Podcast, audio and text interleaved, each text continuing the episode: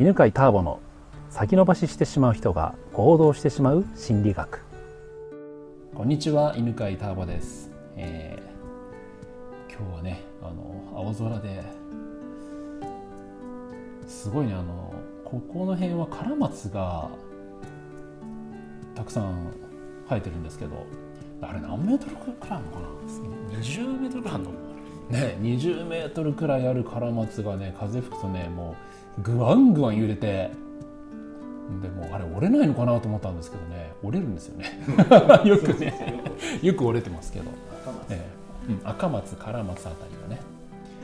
でそう道を塞いだりとかしてね時々あの通れなくなったりするんですけど、はい、そんな安形からねお送りしてます。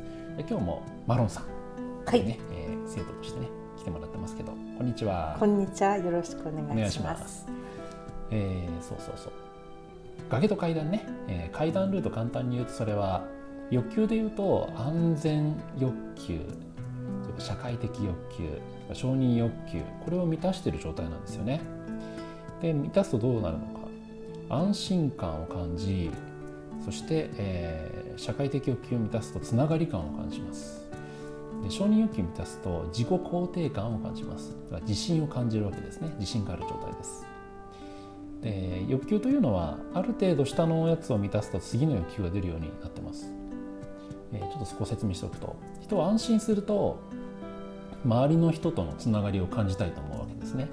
緊張してるととてもじゃないけど、えー自分から話しかけたいとも思わないと。でつながりを感じると、えー群れの仲間だなと感じますね。でそうするとその群れの中で自分の才能とか能力って何だろうってそれを知りたくなるし認めたくなります。その状態がですね階段ルートと言っていてで自分の才能能力を認めていると、えー実現欲求が出て、えー自分の才能や能力を使って新しいことをしたくなるわけですね。でそれがない状態だと、えー崖ルートと呼んでいてエネルギーが足りないから何かで補う必要があるわけですね。でそのまあ大きな2つが1つはマイナス感情に駆られて動くということ、不安だからとか寂しいから。あとはできない自分が悔しいから、見返してやりたいからとか。そういうマイナス感情で動く場合とあとは、えー意志の力を使って頑張ろうみたいな。スイッチを入れてね。で行動する場合があります、まあ、それが崖ルートと。で、えー前回ねバロンさんとお話したのがですね語学の話でしたね。はい。うん、語学でも、まあ、受験勉強でもそうですけど、えー崖ルートだと、まあ、頑張って行動するとできるんだけど燃え尽きちゃうよと、うん。うん、そんな話だったんですけど、まあ、ちょっとねその燃え尽きについてね今日話をしたいんですよね。えーマロンさんもあれですか？あの受験勉強しましたよね。はい、えー。一番苦労したのはうん、歴史です。歴史ね。あであ歴史もう全部あの細かい字のところまで覚えましたけど あの3日で試験が終わったらばうん。3日かからずに忘れあの崖の登った後もう急降下は何だったんだろうっていう感じで 燃え尽きましたね。ねえ。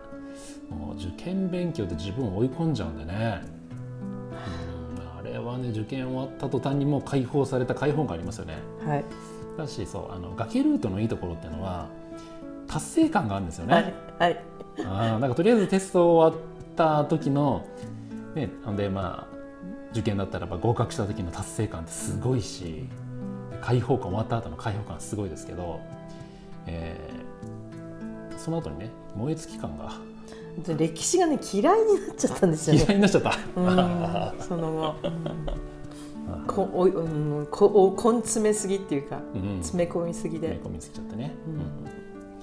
うん。まああの崖ルートって達成してもその燃え尽きはあるんですけど、えーすごく頑張ったのに達成できなかった時がそのね燃え尽き度合いうん。は激しくなるんですよね。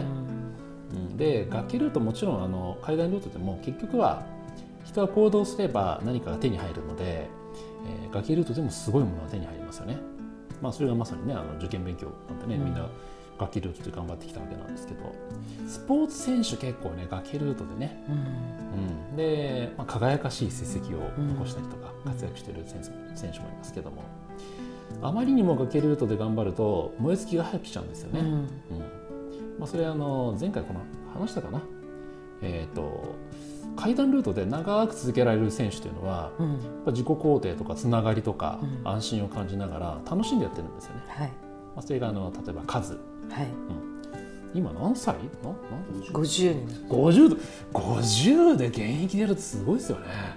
に対して30とかでねあ引退してしまった。30だっけ？もっと前か。20何何歳かな？中田とかね。中田といたら紫ですけどね。うん、うん。ねよく知ってますよね。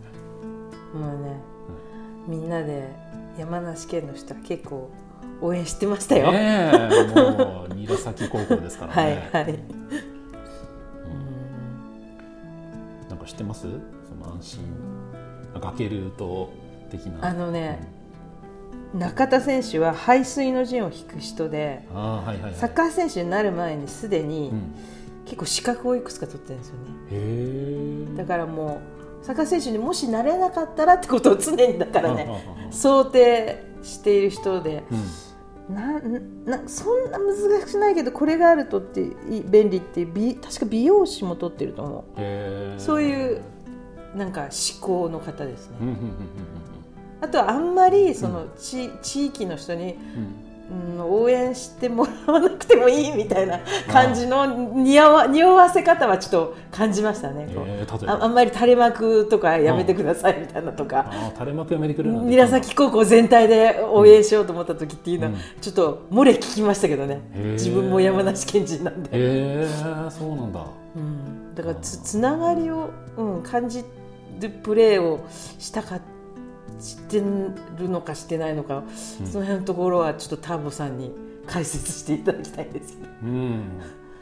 まあなんかでもニュースとかでも出てたけどねあのあまりこうつながり感を感じているような選手じゃなかったかなじゃないですよね、うん個人の努力によって孤高の人っていううん才能の孤高の才能を発揮する方でしたよね。ですよね。うんね孤高って孤独に高いじゃないですか。はいだから一人高いところに登っていくっていうのが、ね、孤高のあり方なのでまさにそれね崖ルートの人ってね孤高が好きなんですよ、はうんまあ、自分もねあの孤高のね成功者になりたいと思って どうしたらひ一番なんか抜け出せるか ばっかり考えてましたけどね、うん、だからその仲良くなるとか群れるとかっていうのはすごくなんかかっこ悪いことうんうんとかってね、言いましたけどやっぱりそうするとね燃え尽きちゃいますよね。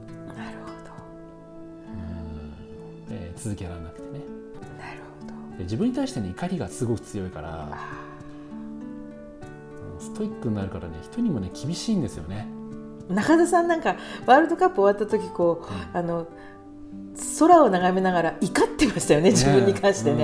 うん。全全国の人見ましたよねあれねね確かにね、うんうんうんうん。そういうねやっぱこうイライラしてる人っていうのは、まあ、サッカーだけに限らずなかなかね長く続けるの難しいですよね、あでももちろんねあの階段ルートと崖ルートあって、まあ、どっちが正しいわけじゃないんですよね、まあ、どっちに行っても何かを達成したりとか、うん。手に入れたりとかできるんであとは自分の充実感、ーはい。うん、の問題で崖ルートはどんなに高いところまで登っていっても満たされてる感じが手に入んないんですよね。